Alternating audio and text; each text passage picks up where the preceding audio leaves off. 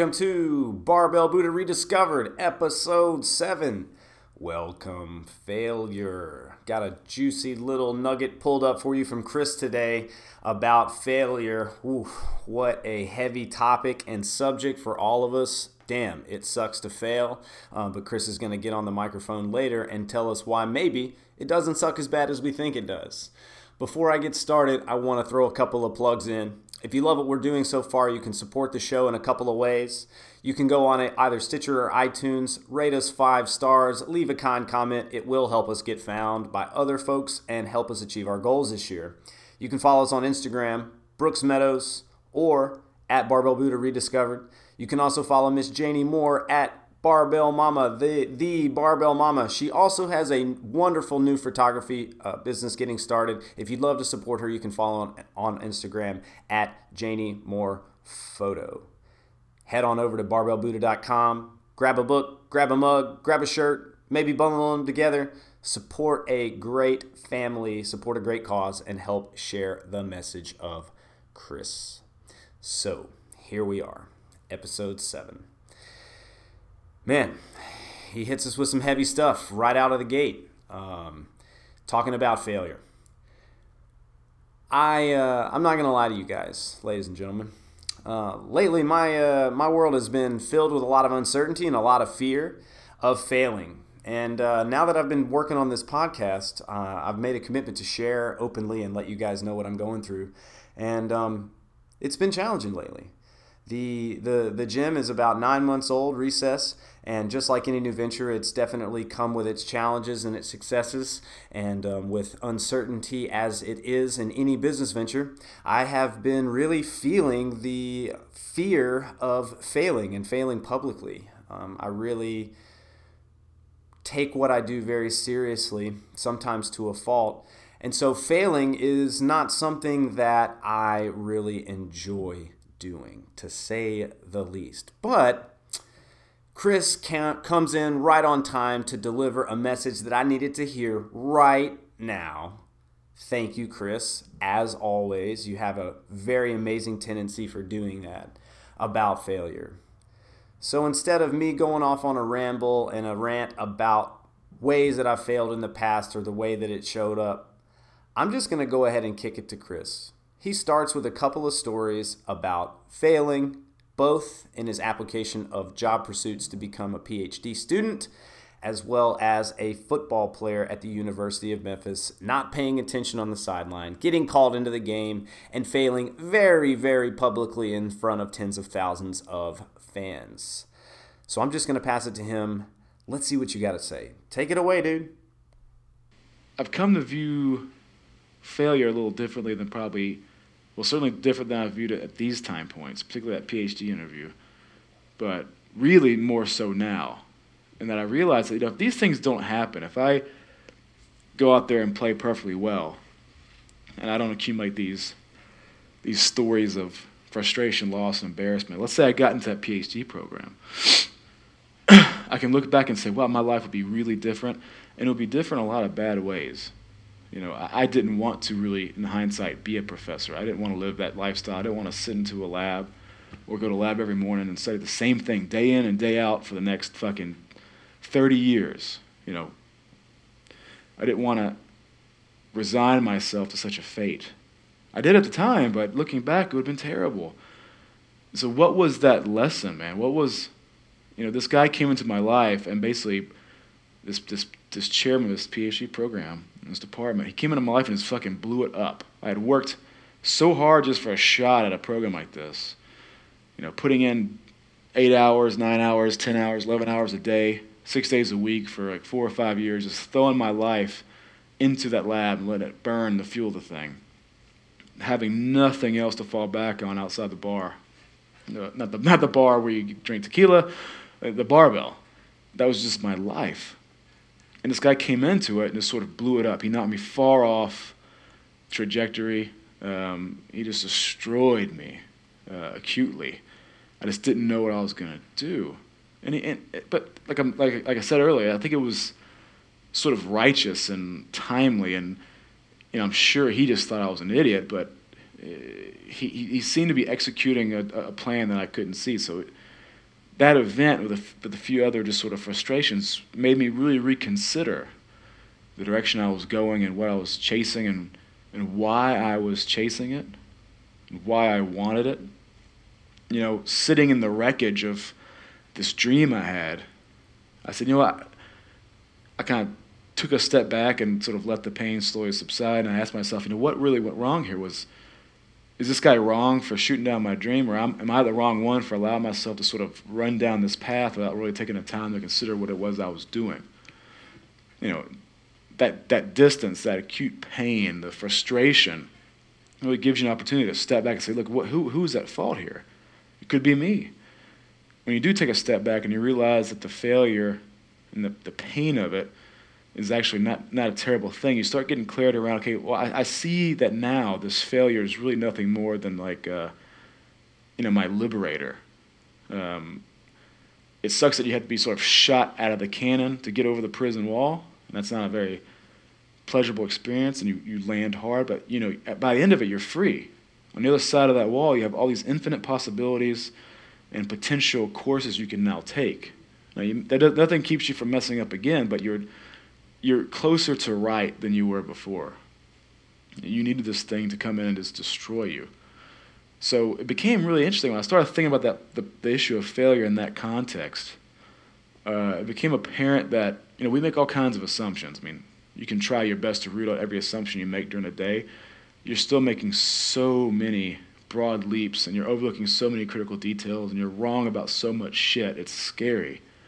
if you want to test that, just you know, download a little uh, attention quiz. Like you read out a little paragraph and like a little puzzle where they, they, they lay little cues and ask you questions. Is it true that X, Y, Z happened? You're, you're, it's amazing how many connections your brain rapidly makes uh, and assumptions and, and, and jumps it makes just to save you time and make your world a little more manageable. But you miss so much in that. It takes constant attention.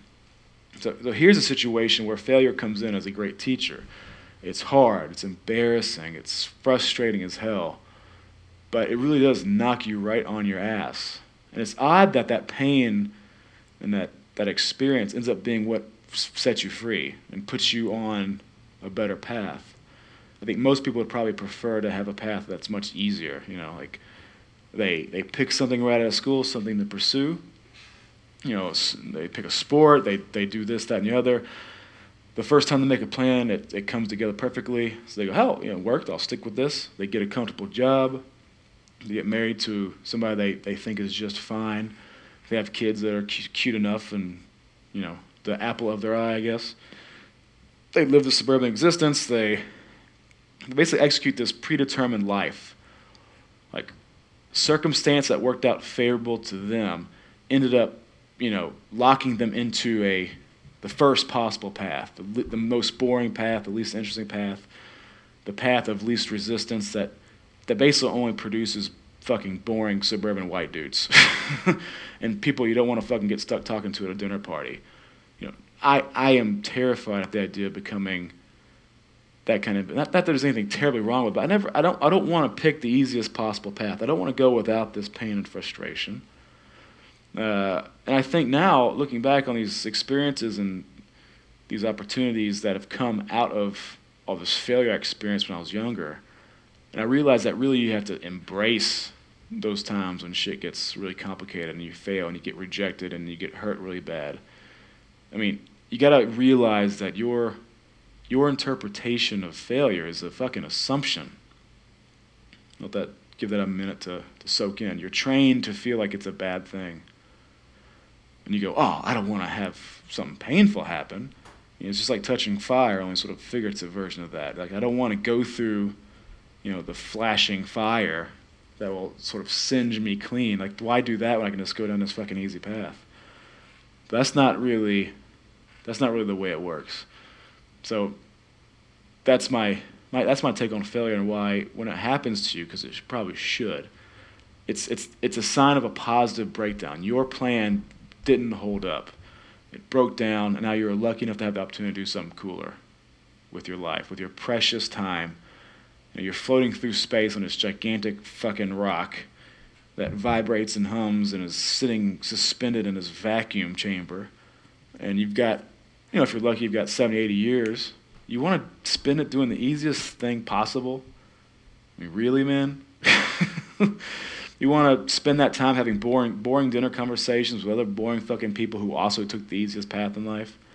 You know, or when they failed, they just got paralyzed. They didn't do what you should do and just pick yourself up and reassemble the pieces and fucking get back to walking. I don't want I don't want that, man. I want if I'm gonna do something while I'm here, it's gonna be the best I can manage, and you can accomplish the best you can manage when you fucking get in a real situation where shit hurts. You know, and you, you don't always win. You get beaten down. That's how you appreciate what you've got. Do not shy away from that. Do not shy away from that. Those last few words right there were exactly what I needed to hear because, man, I'm not going to lie to you. When I feel that discomfort of, of possible failure, when I feel that discomfort of fear, man, I, I really want to lean out.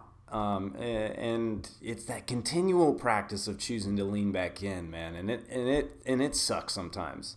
But the idea that we don't we don't have to uh, experience that or that's something that in, in, in some way is bad like chris is calling us out on that right now. Um, failure is part of the process. I reflect on on a couple of other times in my life where like i saw i saw the failure as something that was crippling and crushing but ended up setting me free. When i was i don't know mid 20s i i was i was just getting into coaching.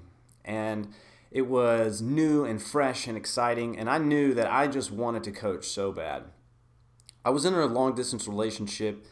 We had made big plans. She had lived in she were she was living in South Korea. I had lived there before. We were gonna move to to Europe together, and I was already reaching out to coaches and and I, I, I, had a job that would everybody here, uh, my family, my friends, um, by all accounts, it was a it was a fantastic job, a fantastic connection, and it was the career path that a lot of people that were close to me and, and that care about me wanted for me. But I just I knew that I wanted to take this risk and I wanted to go for it. I wanted to go for it with my relationship. I wanted to go for it with my coaching. And so I made this big proclamation that I was going to do all these things. I sold all my stuff. I let go of my job. I told my parents that I wouldn't see them probably for, for several years on this path, and I took off and I made it all the way to South Korea. I was supposed to spend three months there, and we were gonna move. And about ten days into the experience, the relationship fell apart, and it was uh, like the world was crashing around me. I had no idea what to do. I didn't know where to start. I was embarrassed as as hell. I had just made all these huge, gigantic proclamations, and now here they were, like blowing up in my face, and I felt like a failure. Um, but like Chris said, it's that that fire that tends to singe us clean of all the things that we we thought we needed, but aren't a part of who we're supposed to be. Um, I was fortunate that just on the other side of this crippling, crushing failure, um, I ended up getting my dream job. I, begot, I, I became a coach for one of the best CrossFit gyms in the world. I was getting paid a full time salary, and I realized that that failure, that loss, that thing that I thought I did not want, the thing, if you had told me what's the one thing in this world that you do not want to happen, if I hadn't had gone through that, I don't come out singed clean and I don't make the connections that I make at the gym, which means I don't end up back in the States as when I do, which means I don't open a gym, which means I don't move into education, which means I don't move into the profession that I'm in now, the relationship that I'm in now. I'm engaged. We're going to get married in October. And and so like I look back on all these times as as as reminders that that failure, the thing that you think that you don't want the most, um, when it happens, it's usually for the best. But sometimes we forget. We fall back asleep. We need somebody to jump in and wake us the fuck up. And like a good friend, Chris is always there. This episode was really important to me because um, I have been experiencing this fear. I'm afraid that if this thing doesn't work out or I can't make that next step or I can't close that next sale that I'm going to fail and fail publicly and I can lose what I believe to be the most important things in my life. But we choose to act in accordance with what we believe is the best thing for us. That's great. We need to walk each step believing that what we're doing is right. But we also need to accept that if things blow up and we don't get the thing that we believe that is the most important thing for us, it doesn't mean that it's the worst thing. We can channel failure into something much, much greater.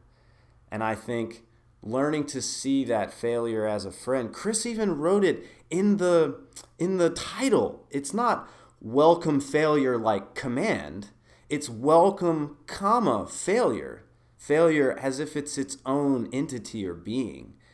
Welcome.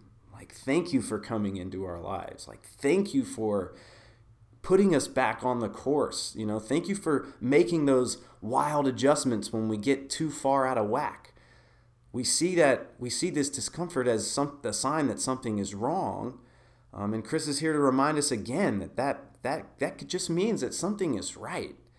And I, I, I don't know, man. I, I've had a, it's been a hard time wrapping my brain around this lately because um, feelings are, are so real. Um, we feel them so deeply and, and sitting in that discomfort, if it's looming for not just days, but what about weeks and months? What happens when we feel this for, for long stretches of our time? Does that mean that, that something is that something is wrong? Maybe, but maybe it's just there to like open a window to a new idea, something that we never saw coming. And so when I close this podcast down and I go back to doing my thing, and when you finish this podcast and you go back to doing yours, um, if you've been, if you're going through a time that feels like a big failure, or if you are experiencing fear about going through that, and you want to talk to somebody, message me on Instagram. Barbell Buddha Rediscovered, or Brooks Meadows. If you want to talk about it, I do too, man. Or girl, lady, woman, whoever you are out there. If you're worried about failure, let's lean back in on Chris's words. Remember, Chris failed so many times. And where we are right now in his story, he's in no way a finished product. In fact, he understands that there's no such thing. He, he understood this then. And I, I don't have any reason to believe that a lot of the success that, that came after this episode was due to him really locking this in in, in his in his psyche and in his emotional spectrum. Um, being able to embrace failure as this um, as this good thing in our life. Um, it's not easy to do that, and I'm sure it wasn't easy for Chris, but practice is something that we have to use consistently. Um, we don't just introduce a new idea into our life and it's like, mm, snap, we got it. What happens is we mess up, we get back on the train. We mess up, we fall off, we get back on. Strength training, you have to come off the training cycle for a little bit. You, you step off, you ramp back up, you keep on going. If you experience a challenge in your finances or in your relationships, sometimes the best results are the times that we get knocked down we pick ourselves back up, we take a big deep breath, and we choose to keep going. So if you're out there and you're struggling, just know you can make that choice to keep going. I encourage you to do that. That's it for this week. Keeping it short, sweet. I hope you got something out of this. Like I mentioned before, if you'd love to support the show, if you'd love to support the Moores, barbellbuddha.com to buy any sort of books or mugs or shirts. You can bundle them together. You can rate us five stars on either iTunes or Stitcher. You can give us a follow. You can always reach out to us online. And we look forward to talking to you next week. Thanks a lot.